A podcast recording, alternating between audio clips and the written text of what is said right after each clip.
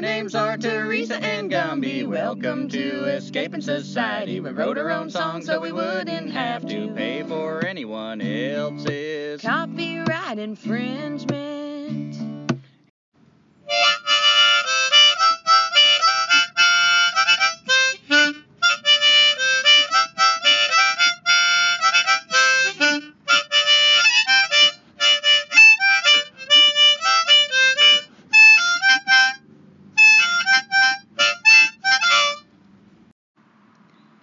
To Escaping Society, episode 55 Robin the Hood.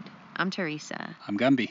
and we're up here on the Blue Ridge Parkway in North Carolina, and it feels so nice. Mm-hmm. And uh, I'd also like to say that we are in the occupied lands of the Cherokee, the elk, which we actually saw some elk the other day. Yeah, wow. Down there around Cherokee, the elk are really, uh, what would you say, like not shy.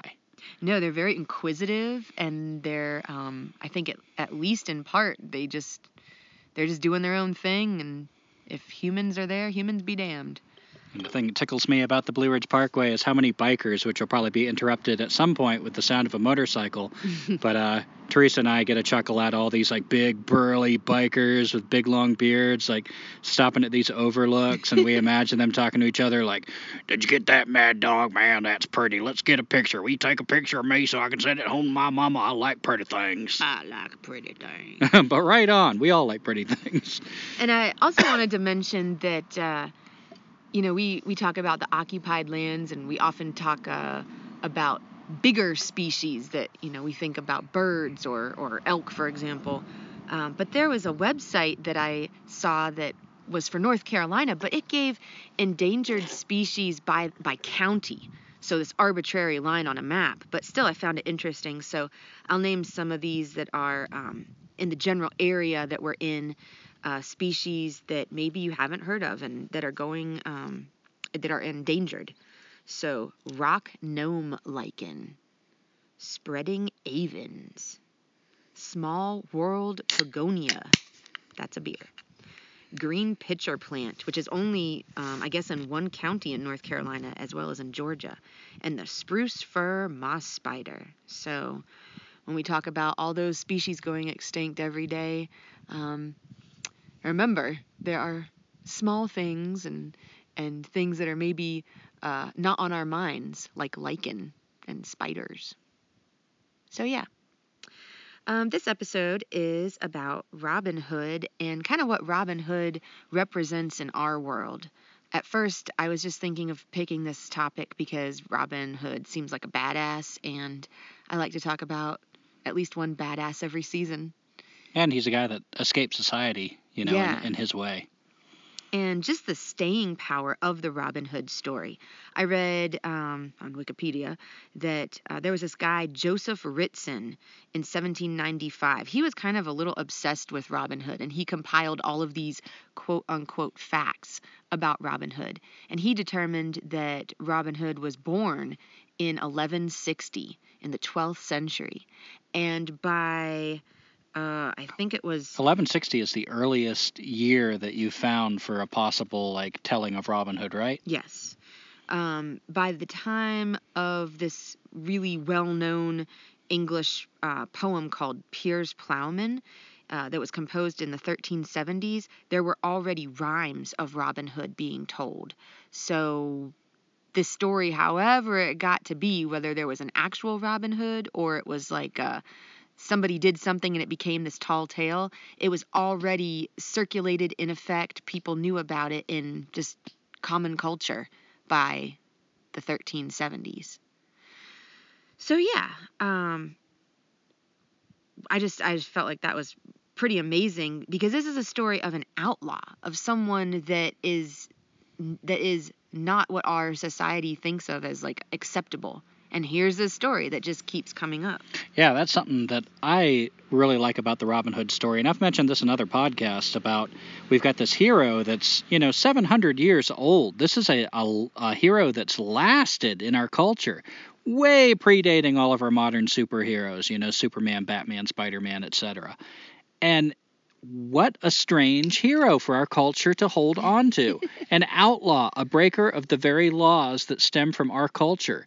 A, uh, a leader of a resistance, an organizer, you know, not just a common mugger or thug, but like somebody who's like standing for something and what he stands for that we consider noble in this story, you know, why he's a hero, and not just a thug, is in direct opposition to what our culture is doing and still does. I, I find that fascinating about Robin Hood. And just briefly, I guess I'll um I mean these these things I'm going to talk about right now you can look up more online, but I just wanted to set the mood a little bit for what was going on during the time of of Robin Hood, whether it was the 12th or 13th century. Um, so, even at the start of the Middle Ages, the English landscape had been shaped by human occupation over many centuries. Uh, much of the woodland was actually new and had been reclaimed by brush after the collapse of the Roman Empire. What do you mean the woodland was new? Um, there was, it was kind of, there were a lot of disturbed woodlands. So. Oh, you mean like it was farmed or whatever, mm-hmm. and that the woodland mm-hmm. was growing back? Yeah. Oh. And the Normans, um, who had invaded parts of uh, this land called England, they used forests, uh, they exploited the forests for natural resources, even back then. And they were also building castles everywhere, the Normans. Woo, pretty stuff. What do you mean exploited? Like, or were they logging to build like big houses? Because you could say, like Native Americans, you know, have a low level and sustainable level of, of exploitation of the natural resources. I think in the way that this article was talking, it was about um, trying to.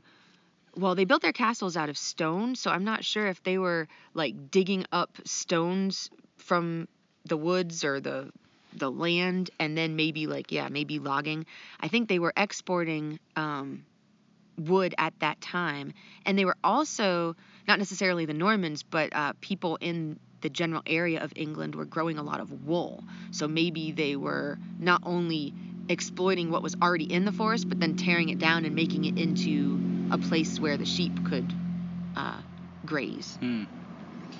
Um, deer and boar parks for the nobility uh, were established from the 12th century onward. And bears were hunted to extinction in England by the 11th century beavers were hunted to extinction by the 12th century. Uh, between the 9th and 13th centuries, England went through the medieval warming period, where they had warmer temperatures in the north uh, of the of England, and um, also there had just been a civil war from 1135 to 1153. It was known as the Anarchy. It was a civil war over the succession to the throne in England and Normandy and it re- resulted in widespread breakdown of law and order. In fact, it was said that there was nothing but disturbance and wickedness and robbery. So this is like the time period Robin Hood comes from in the anarchy? Supposedly. Wow, like that's cool. 1160-ish, yeah. Um, technology and science were advancing in the 12th century due to the Greek and Islamic influences. Um, and that also not just included things like Arabic numerals and advances in measuring time, but also astrology, magic, and palm reading. William of Ockham. Ockham? Does that sound familiar? Well, I've heard of Occam's razor. I don't yeah. know if it's the same Occam. Yep, same one. Awesome. And the universities of Oxford and Cambridge were established. And Occam's razor, if I'm right, is the theory that like the simplest solution is usually the best. So it's kind of like cutting out the the fluffy shit and the fat, and like what's left is like usually the right answer. Sounds right. um, windmills began to be built in the 12th century, as well as water-powered mills and hammers in the 12th century.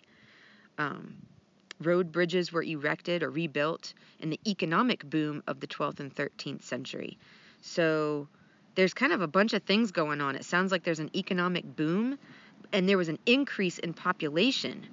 Uh, like the it doubled uh, by 1300 from like 1086 they had 1.5 million people and then they went to 4 or 5 million in 1300 and just right before uh, the first outbreak of the black death in 1348, there was a. There's somebody who wants to see some pretty things. Yeah, there was a great famine. So you had a great famine um, that lasted about seven years, and then the first outbreak of the Black Death soon, well, maybe like 20 years after.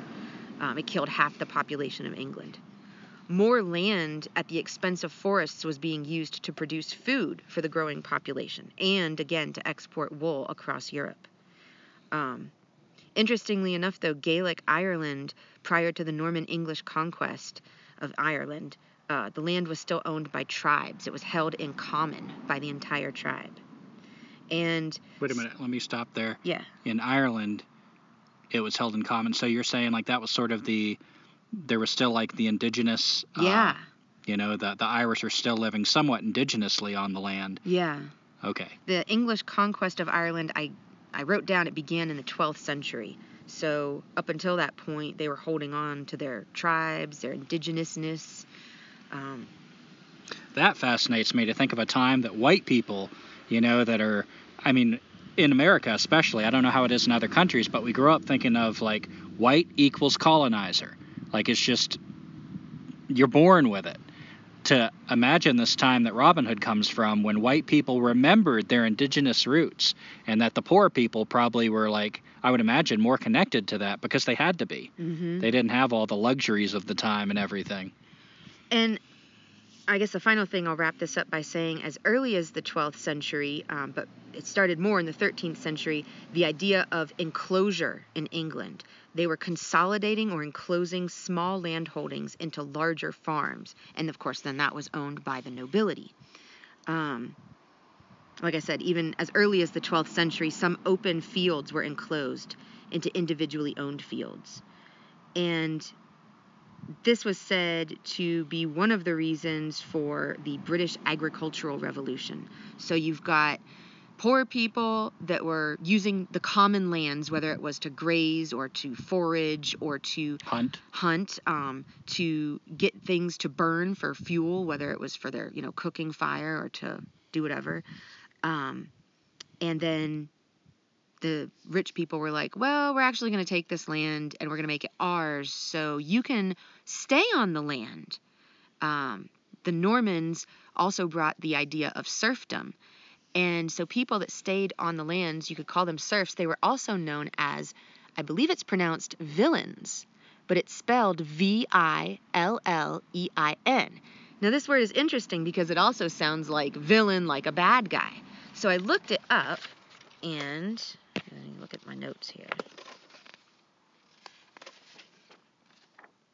So, villain came from the late Latin villanus, those bound to the soil of the villa. They worked on the equivalent of a plantation, basically. And villains, um, it was also, of course, started to be used as a derogatory term. In um, French, it was villain, V I L A I N. It meant ugly or naughty. Um, and in Italy, I think it, it was also like a term of abuse. And now, of course, villain with an A I N at the end means scoundrel or criminal. So I guess back then, you know, it was sort of like saying like that that ruffian, that vagabond, that villain. Well, and it was it was like a step better than a vagabond because at least you had land, but you couldn't leave it. And if your daughter was married off, you had to pay a fine because that was one less person to work the land. Hmm. So it was like you could have the land to to work on, but it's our land, but you can stay here. So you're not landless, so you're not a vagabond. In days of old, when ye white people were property as well. exactly. So yeah, so that was the time around about where Robin Hood came from. And to think that, you know, this is a hero tale of an outlaw, and here we are talking about villains as Mhm. people who were bound to the land, and now we think of them as lawless members of society. So what are um what are some things nowadays that we would consider outlaw-ish? Gumby? I feel like you're trying to lead me. What's what, Well, uh, I think you looked up some things that are kind of like uh, common. Okay, and- okay, yeah. I did look up. You know, it, it occurred to me that like we have this word outlaw, and likewise, what Teresa's describing, villain, and you know, we often tend to separate ourselves from that. Like, you know, if I have a kid in my camp and I'm like, so do you want to be a hero, or a villain, or do you see yourself as a hero or a villain? Most kids aren't going to say villain. You know, we're taught that that's not something we are. Likewise, outlaw. But I found 10 things that I've, I've when I looked them up, they are like very commonly broken laws. And if you break any of these 10 things, you are, by definition, in our culture, an outlaw. Now, you might think, well, that's a, a small law, it doesn't really matter. But if a court convicts you of one of these things and the judge decides to, to push the penalty, um, you could lose your freedom. You could be fined, and if you can't afford to pay the fine, again, you could lose your freedom. Um, so these are definitely uh, perimeters in our culture, and I'll just get to the 10 uh, laws. Speeding, as we know, who hasn't sped? Um, underage drinking. Let's see. Jaywalking. Pirating music. Gambling in your own home. What? Like having a card night where you're playing poker or something? Yeah, or just saying like, "Hey, you know, what, you want to bet on the football game?" A cop could come in and take away your freedom for this. Um, smoking marijuana, and I guess this has changed in some states, but in our state here in North Carolina, it has not.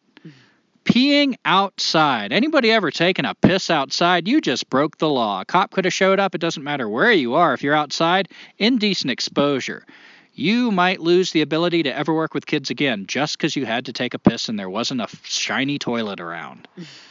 Um, connecting to unsecured Wi-Fi. I broke this law just yesterday. We're always pulling up to places with unsecured Wi-Fi, and you know McDonald's or Walmart, um, and apparently that's against the law.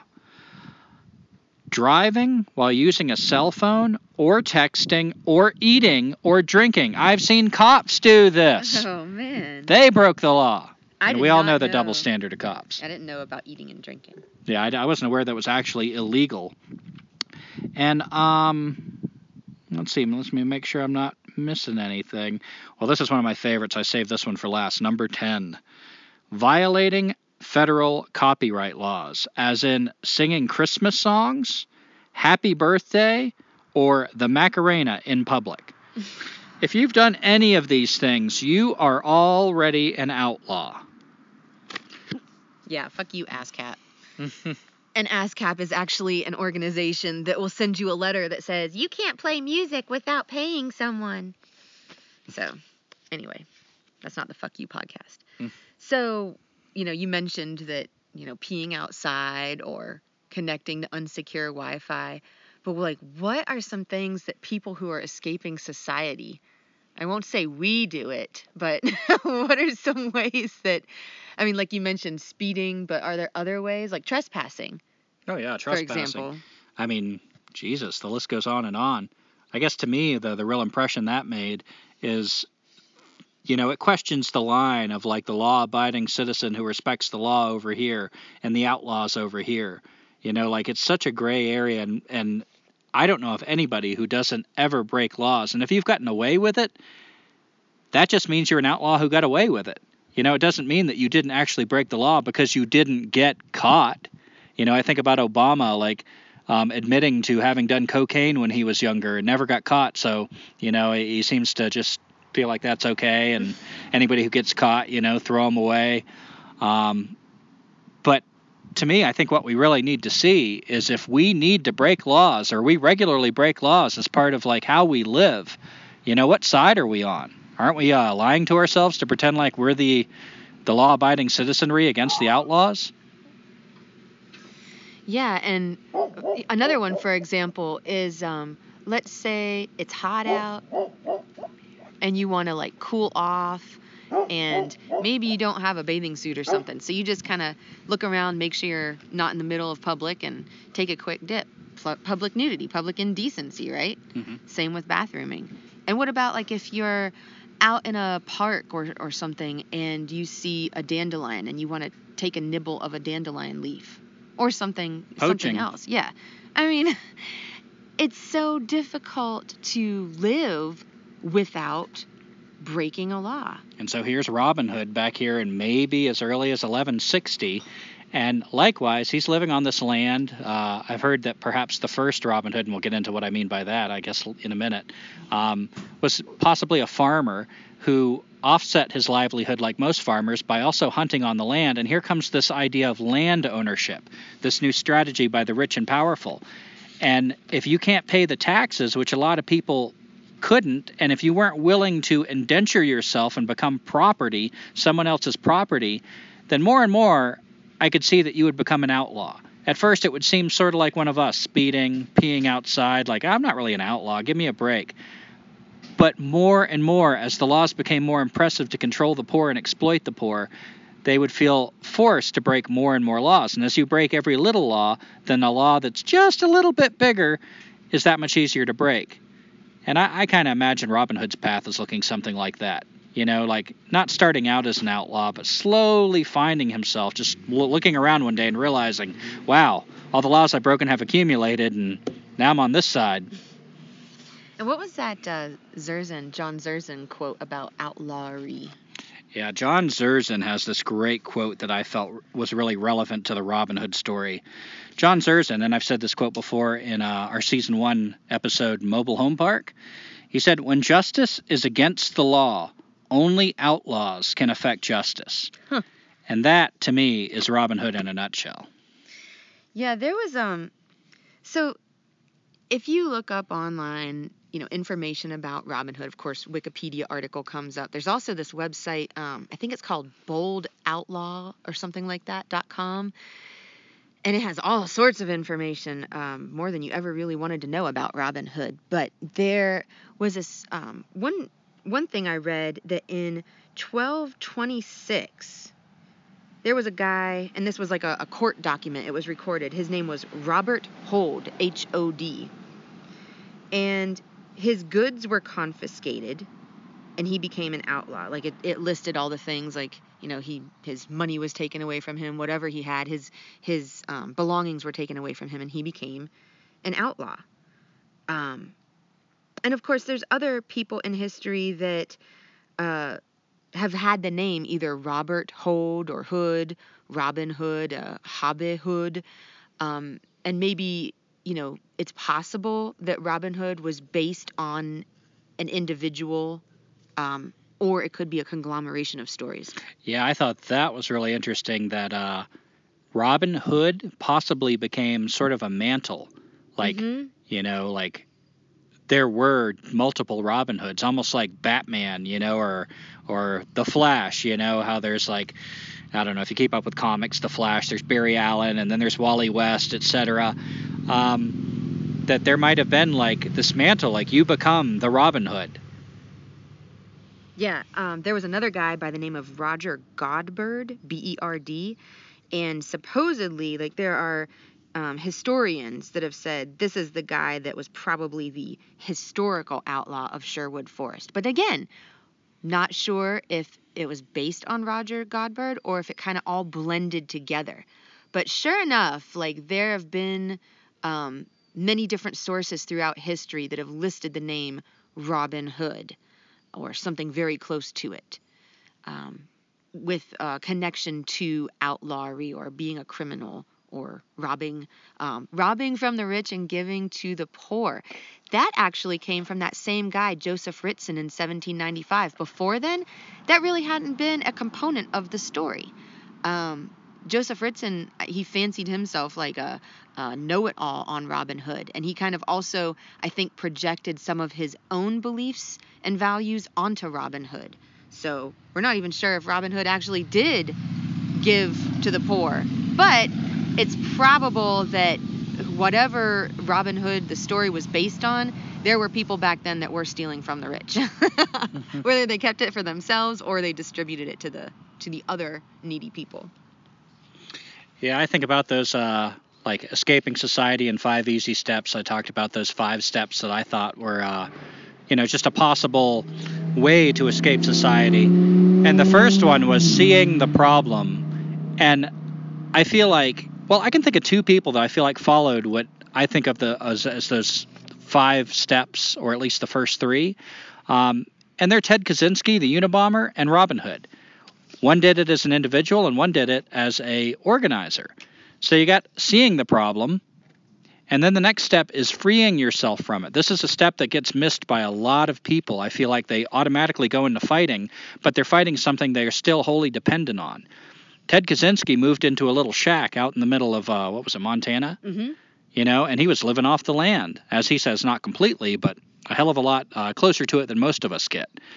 Likewise, you got Robin Hood. You know, like part of his story is he and the merry men he organized people that were also unhappy with the way things were going were getting crushed by the law and so they moved into sherwood forest they didn't just start fighting within the village while they're, they're still dependent to me that that part of the story where they're in sherwood forest um, is really a thing that doesn't get explored enough like i i imagine there's a whole lot of uh, wild crafting, you know, a whole lot of like living off the land out there, like hunting. I mean, it would be hard to like keep a farm going out in the middle of Sherwood Forest. And obviously they stole from people according to the story. But still, you're out in the woods, you must know something about shelter. You know, your base, your strength is apart from what the civilization was back then. And finally, step three, they fight. Yeah.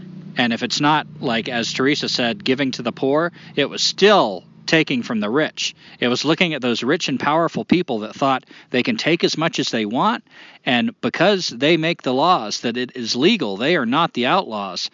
Robin Hood and the Merry Men, they looked at this and they said, no, we're not going to allow it. We're going to take this stuff that is not rightly yours and we're going to take it back. And I love that. I uh, I looked up a few people throughout history that um, I tried to to get information about people who were doing those first three steps of escaping society, especially like getting out of society and then fighting and whether they're giving to the poor or at least, you know, doing something for their cause that they feel is right. And one that really stood out was yeah. Yes, motorcycles. Um, this woman, she was known as the Bandit Queen. Um, her name, I believe it's pronounced Phoolan Phoolan Devi um, from India.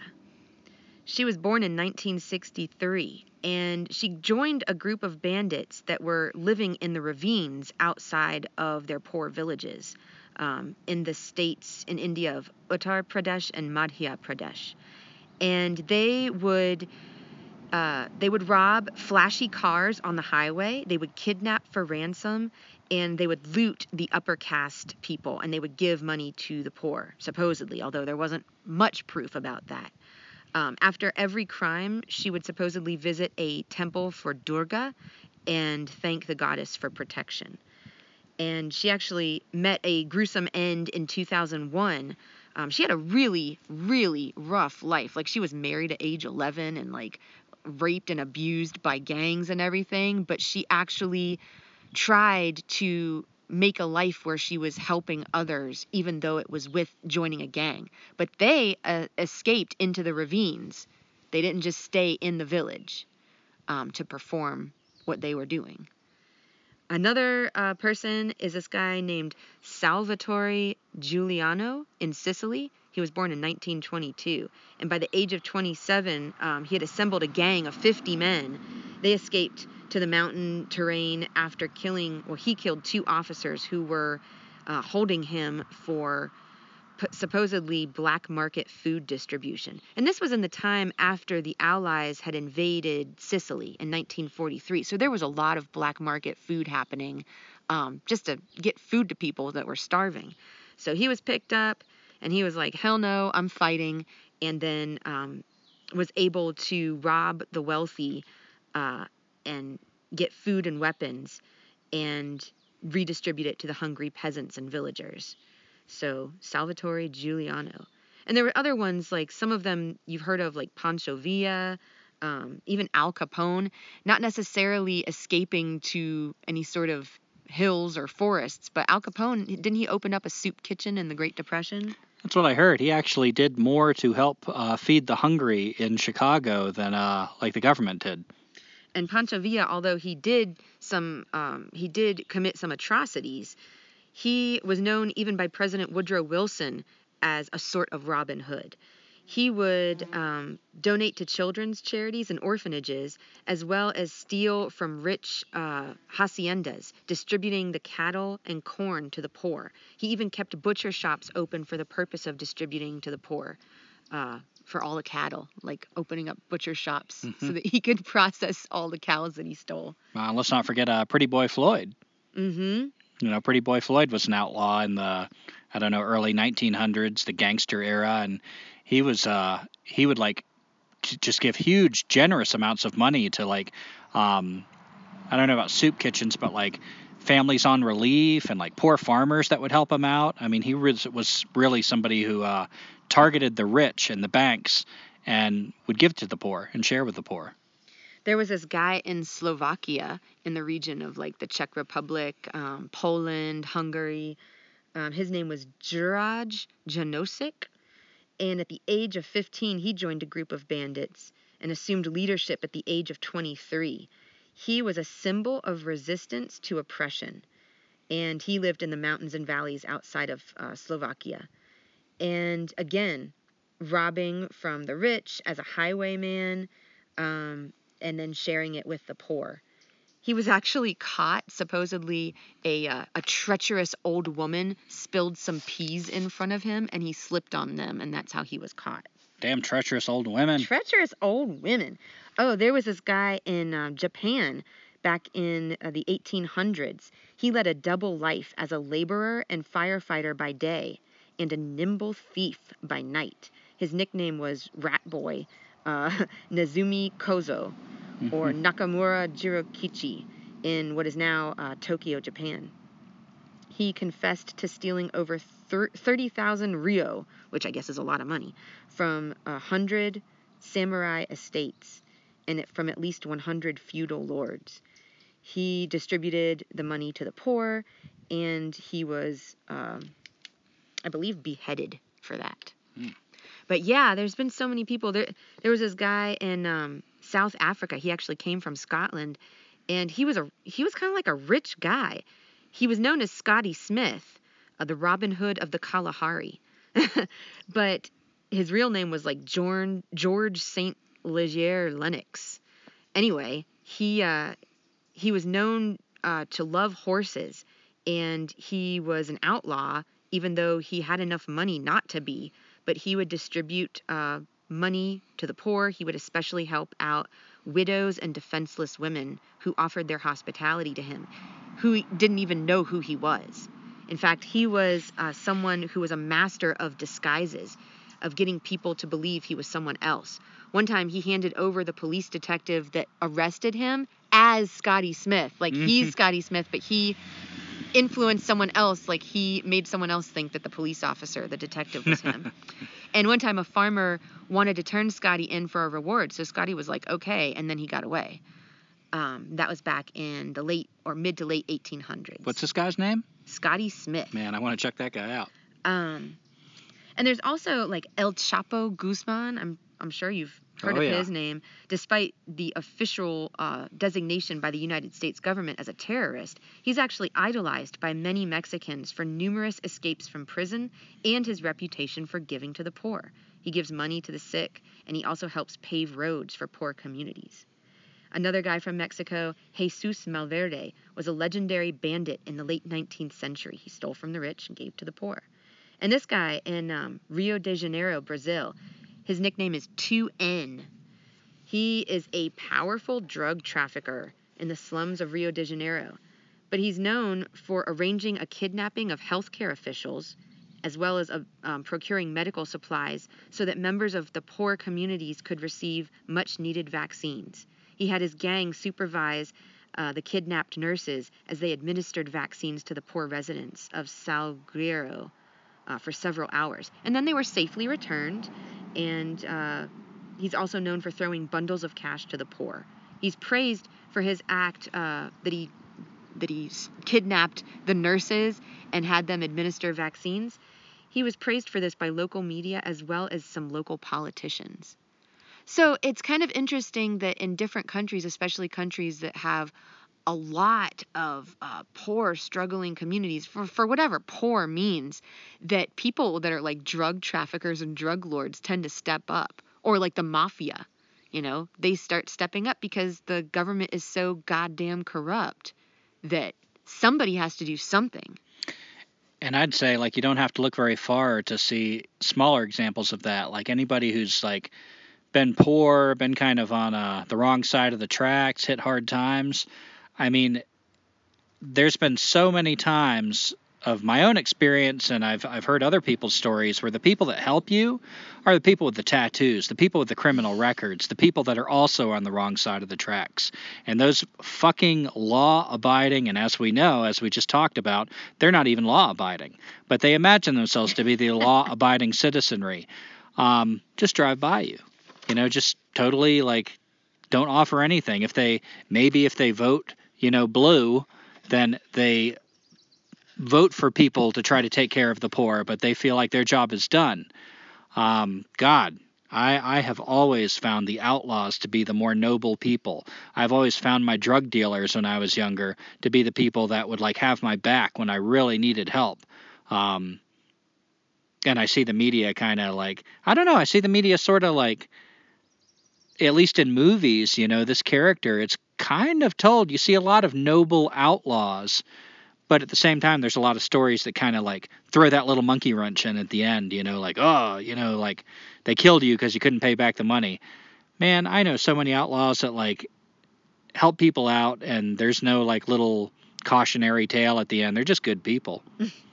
I saw this poem as i was just reading along in different articles and i just like to share it. It's a 17th century anonymous uh, uh, written poem and it goes like this the law locks up the man or woman who steals the goose from the common, but lets the greater felon loose who steals the common from the goose.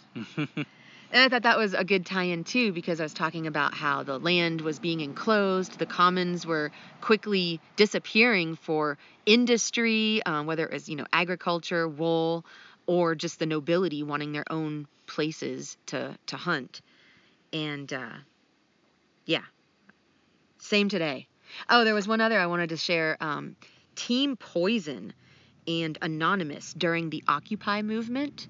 Um, Team Poison and Anonymous. What are these two different groups? Yeah, Anonymous was during the Occupy, like Occupy Wall Street. Uh-huh. Um, they were just known as Anonymous.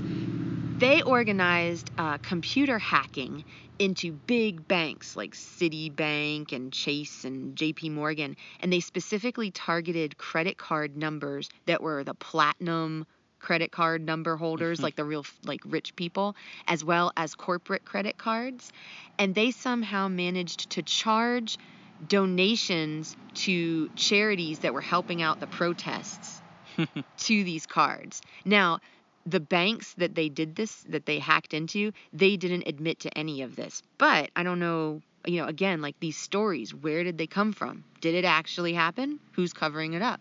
Who knows? But I thought that was interesting from more mm-hmm. recent times. And let's see. Um, we talked about just individuals like Ted Kaczynski. What about um, the Luddites?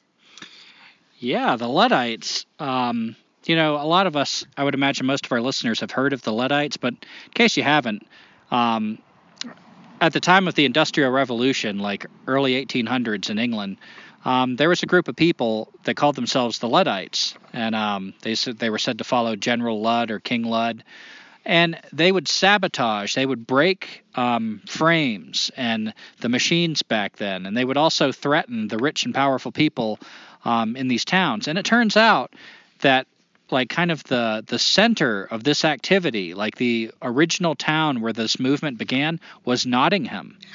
Just like Robin the very Hood. town that Robin Hood came from. And uh, you know that really caught my eye when I was researching the Luddites. And um, you know this was a town of people that grew up with these Robin Hood tales, these Robin Hood stories of this noble outlaw, this man that stood up to the powerful and um, became what the powerful c- called an outlaw to effect justice, as John Zerzan might say.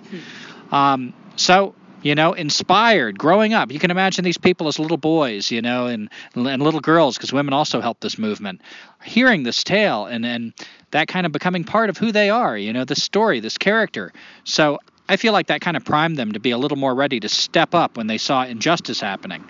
Now, Luddites have this reputation for being against technology, and from my understanding of the actual movement, it wasn't so much against technology, it was against the rich exploiting the poor.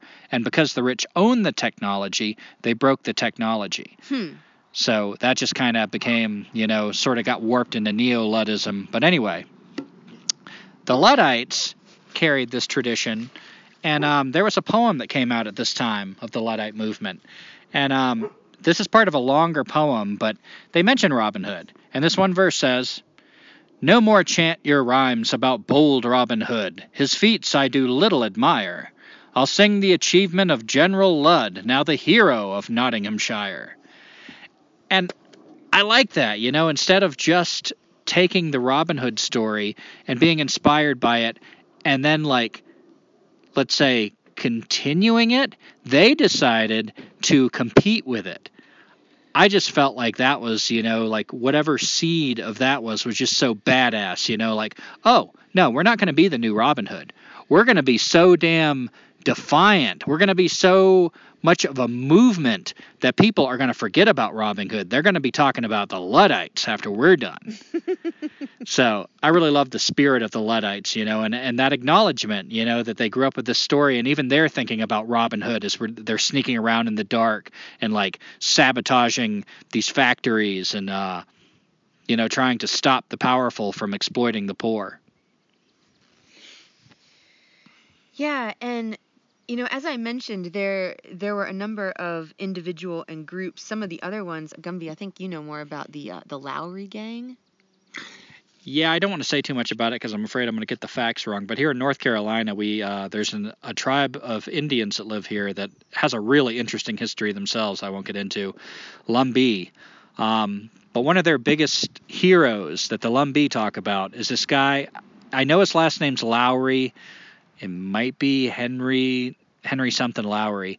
But anyway, during the Civil War, um, there was an injustice done to his family, and rather than standing for it, he formed a gang that was uh, notoriously like uh, independent. I mean, they headed off into the swamps of North Carolina, and let me tell you, living in North. Carolina they were dealing with some shit and they must have been tough as hell. And there was like white people there were escaped slaves there were free blacks there were indians of the lumbee tribe. It was a really mixed group. And they went out and they headed off into the wilds.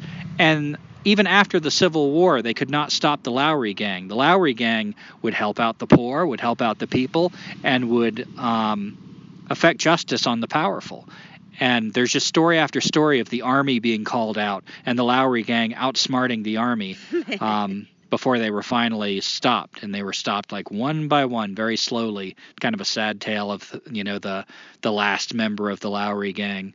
Um, but I'll save that for another episode. But yeah, check out the Lowry gang. This is another um, group of people that whether they were even aware of the Robin Hood stories, I can't say, but they carried on that lineage, that spirit.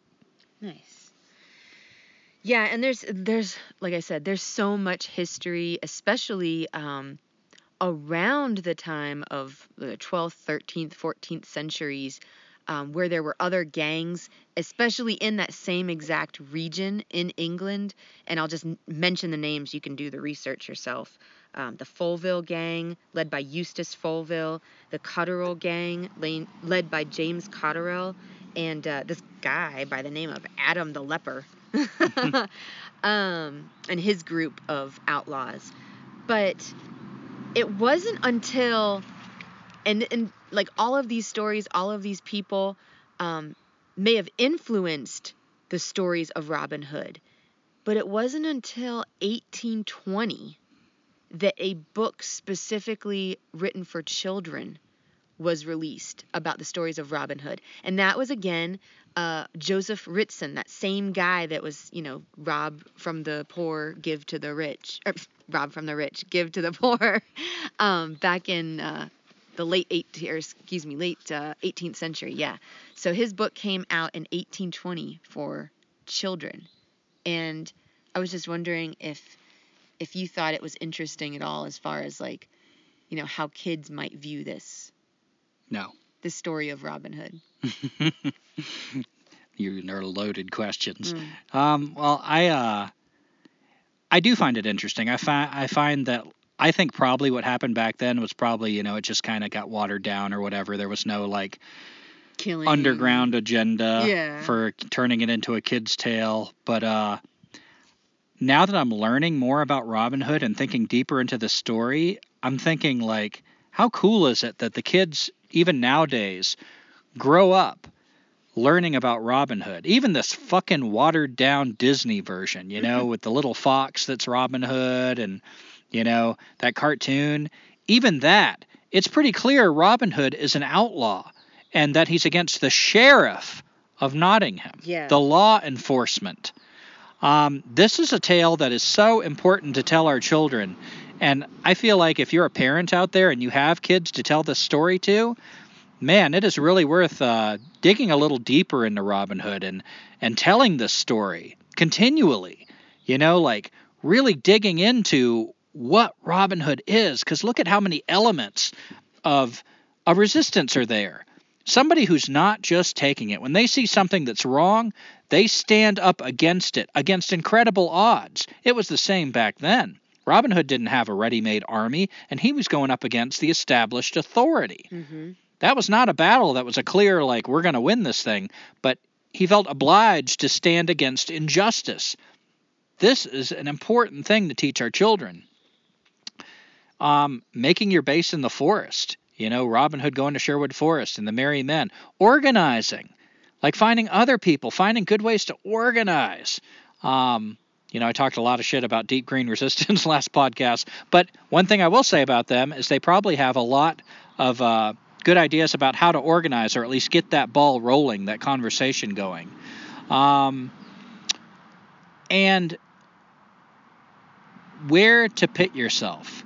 You know, so many of us are taught to, to chase the dollar, you know, to, that it's a mark of success, that if you're a good person, you still try to get rich. You just like, you know, maybe fund to, you give to uh, charities, Mhm. things like that. But Robin Hood, he allied himself with the poor. I mean, he, he almost, to, my- to my mind, took himself out of the equation. He didn't live like a pauper. He lived like money didn't even, like, it wasn't a thing. He was out there in the woods. Mm-hmm. You know, depending on how you value that, depends on whether you think he was a rich man or a poor man. That was not the point. He just removed himself from the equation, and then he fought the rich. He pitted himself against the rich and powerful. I think that's something that needs to be taught to our children. Rich and powerful people are not to be role model. They are not to be allied with. They are not to be worked with. They twist words. They they stay rich and powerful. That's how they got to be rich and powerful and why they're still rich and powerful. And even if that got added a little bit later in the story, giving to the poor, allying yourself with the poor. And let me tell you, I meet a lot of homeless people, and like they're not always the easiest person to ally with, people to ally with. A lot of them are fucking crazy. A lot of them are uh, uh, addicted to substances. A lot of them are very untrustworthy and dangerous. Um, but at the same time, I think we need to have a kinship with these people because these are the people that have been chewed up, have been sucked dry, and spit out by our culture. So even as fucked up as they may be, and there's a lot of noble souls out there too, by the way, um, we need to think of those as our people. And not to completely jump the, the tracks too much, but hell, Jesus Christ. I'd say Jesus Christ, you know, like a predecessor to Robin Hood. If anything, I wonder if Robin Hood grew up with these stories of Jesus Christ and if that didn't influence him. Jesus allied himself with the poor, set himself against the rich, um, went out into the desert, you know, like he calls it God, he calls it, you know, whatever you want to call it, but he allied himself with something that's wild, that's ancient, that's old, that's more all encompassing than civilization, and he was tried and condemned and executed as an outlaw. Mm-hmm. Again, we have all the elements right there. And all the people that supposedly follow this story, you know, just leave out all the parts that might uh, cause them to have to risk something. Yeah, I like what you just said about, um, I guess, oh man, how did you say it? When it's a, it's scary to let go of the things that we're told are comfortable, are safe, are the quote unquote right thing to do. But when you really look at, I mean, whether you're helping the poor or just walking the walk, I think that's the most important message too to to tell our kids is not just, oh, it's a fanciful story, but like you can do this and this has been proven to have an impact. It might not have taken down all of civilization, but it might in the future. It's so unstable right now with the pandemic and all this, you know, up in the air with the elections and what the hell else is going on. Oh, there's uh George Floyd. Oh yeah, all the, the riots breaking out. Yeah. Um, And again, you might even say some of these, like I don't know all the motivations of all the protesters, but again, these are people who saw a problem. Now, they they skip that next step that I think is important for a real lasting revolution. So what we see over and over are people that sort of like throw a big riot, loot a town, bunch of windows get busted, maybe a couple cars get burned, and it's almost like a temper tantrum. It subsides. mhm. And then we go back to normal. And I think that's because they're missing that next step of removing yourself Yeah. from this culture. They're still dependent on it. What are they going to do? It's like a rubber band that gets stretched really tight, and then you let go, and what happens? It snaps right back to where it was. S but they are fighting. Mhm. So I feel like, in a way, in my mind, an incomplete way, they carry the spirit of Robin Hood. They're walking the walk at least somewhat. Yeah. I mean, more than most of us, you know, most of us just kind of have our opinions, gripe about it, and that's about as far as we get. But I think the most important thing about Robin Hood and so many of these other people we're mentioning is action.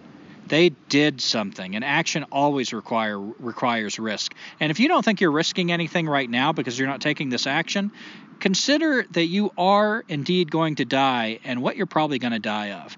You're probably going to die of cancer or maybe colon cancer, maybe something really ugly, you know, maybe uh your your cholesterol is going to go off the charts. I mean, civilization is a horrifically dangerous thing to participate in. We're all on death row. We're all going to die a bad death. There's no good death in the civilization unless it is standing up for a noble cause and fighting it. So I think that's part of something that spurs me on when I think about the Robin Hood story. You know, we're sitting here right now and the breeze is blowing on the Blue Ridge Parkway, and I'm just thinking, you know, I've always loved the idea, even when I was a kid, of the the merry men. Even the name. You know, it's not just like the fighting men. It's not Robin Hood's army. It's the merry men. You always picture them out there, like kind of enjoying themselves, joking, teasing each other, drinking. You know, I mean, it's it's like a celebration, and I think that's a really important part of the story too. Like, to be a part of a resistance, you need to have something that like inspires. Yeah. What are we? What are if we're fighting this? What does the alternative look like? And people had that in Robin Hood's time, you know, depending on which telling of the story, I suppose. But that role model, I would imagine if I was some peasant and I'm getting like taxed to death, I'm barely making it, I'm barely scraping by. The sheriff is an asshole, you know, he shows up and just does whatever the fuck he wants. And if somehow I find myself wandering out there in that forest to the merry men who are out there living in the woods, you know, like just enjoying themselves with all this freedom, no taxes, they know how to do it. I'm going to be freaking inspired. Yeah. And I'm probably going to join that group. I mean, it's like us too. I know we don't have it all figured out, near not at all, but we're out here. We're bathing in waterfalls. We're eating wild strawberries yesterday that were so good, and of course, we still have our attachments, like with the van and all that comes with the vehicle maintenance and whatnot. But we're trying. Like we're we are for the most part, I think our days are really enjoyable. Mm-hmm. Yeah, we, we work really hard on step one, seeing the problem, delving into that, exploring that. That's what most of our podcasts are. And I think we do pretty well. I mean, better than some on step two. You know, we're moving ourselves from it, trying to find some way to, to gain independence on it. Of course, we've got a lot of work to go, you know. I'm not trying to like toot our own horns too much here. It's step three that we're kind of we're trying to figure out how to fight Mm-hmm. or what does that even mean nowadays so you know it's not i don't know maybe it is and maybe it isn't as simple as it was in robin hood's time because i would imagine it seemed pretty complicated back then too but he fought anyway. And Gumby, did you have anything else you wanted to uh, to add as far as Robin Hood goes? Well, just a closing thought for me is I'm thinking about outlaws and I'm thinking about, you know, that list of 10 things I just said. And I could have gone on, you know, I just didn't want to go on. I figured it'd be boring to talk about 20 laws that probably most of us break, but 10 laws, you know, and consider that these laws are set up. There are so many freaking laws that you need an interpreter to Yeah. go to the court of your own country. This is your culture, your country, and you are supposed to hire an interpreter. We call him a lawyer because the language is so complex of how to navigate these laws that it's almost like considered a death sentence, a suicide to go in there on your own without this lawyer. So you're already an outlaw. At any time they decide to turn the tide against you for any reason, they can find laws you've broken. You have broken laws. Maybe you've just, you know, been a little fish. Little fish. You're not causing much harm and hell, maybe you're all, you're benefiting society so goddamn much. You're getting a promotion at your job. You're doing most of the things you're supposed to. The rich are getting rich off of you. They love you. So if you want to break a few laws, eh, we'll look the other way. But wait till that one day that you get pushed a little too much and you stand up, they can find stuff on any of us. We're already outlaws. Mm. so I would say we need to embrace that more. The world has never needed outlaws more. John Zerzan's words, when justice is against the law, only outlaws can affect justice, have never been truer. It's never been clearer that the entire fucking planet is being held hostage doesn't seem like the right word, but it's being murdered and being exploited legally by people who make the laws to protect their rights to do horrible things, while people that don't go along with this are considered outlaws. We need to embrace that. We need to be outlaws. We need to find ways to break the law. And I, I, I, I encourage people to find one law to break every day. I mean, I just gave you a list. How hard is that? My God, just piss outside for God's sakes.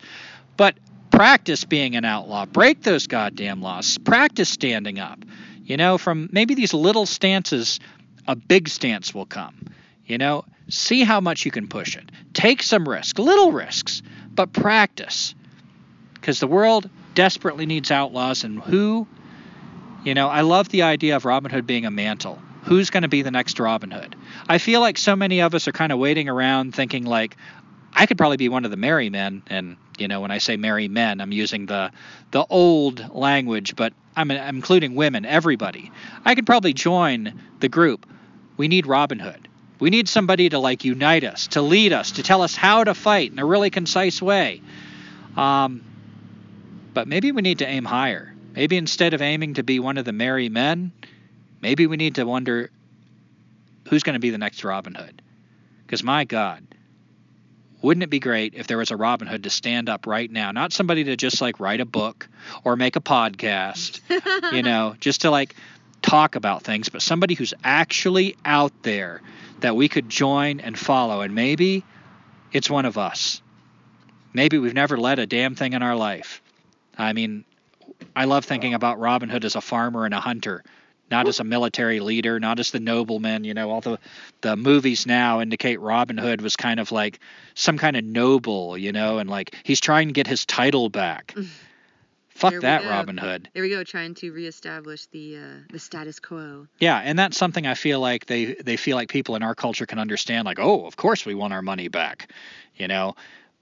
But the Robin Hood I'm studying in history sounds like a fairly poor guy, you know, the the original Robin Hood, and not somebody who was like originally a leader.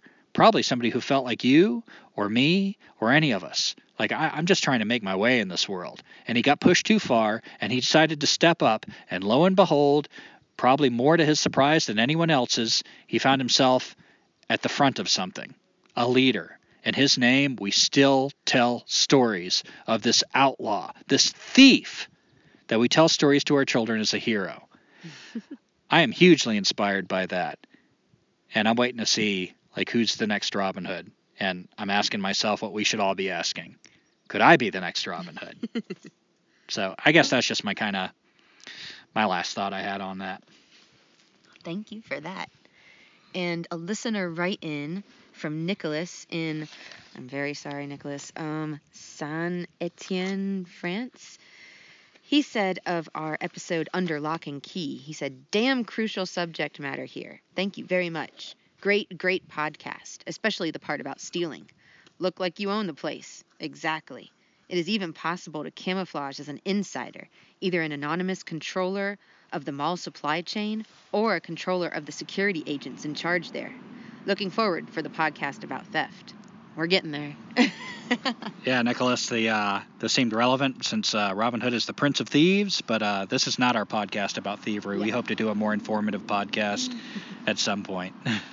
And if you, as a listener of ours, would like to write in, we have a comment form on our website, right on the front page there.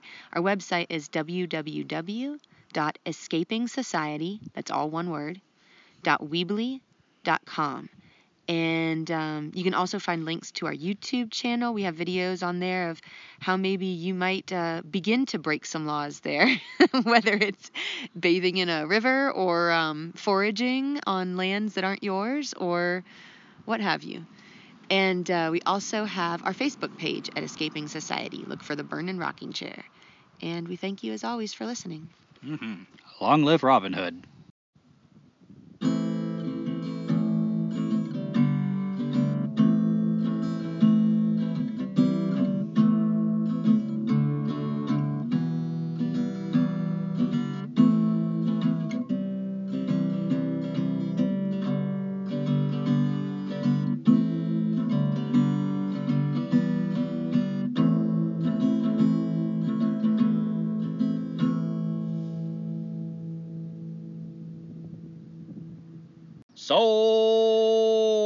Thank you for listening to our song. It's not very good and it went kinda long. Don't care if you like it, cause we'll be gone over that next horizon. We ain't got no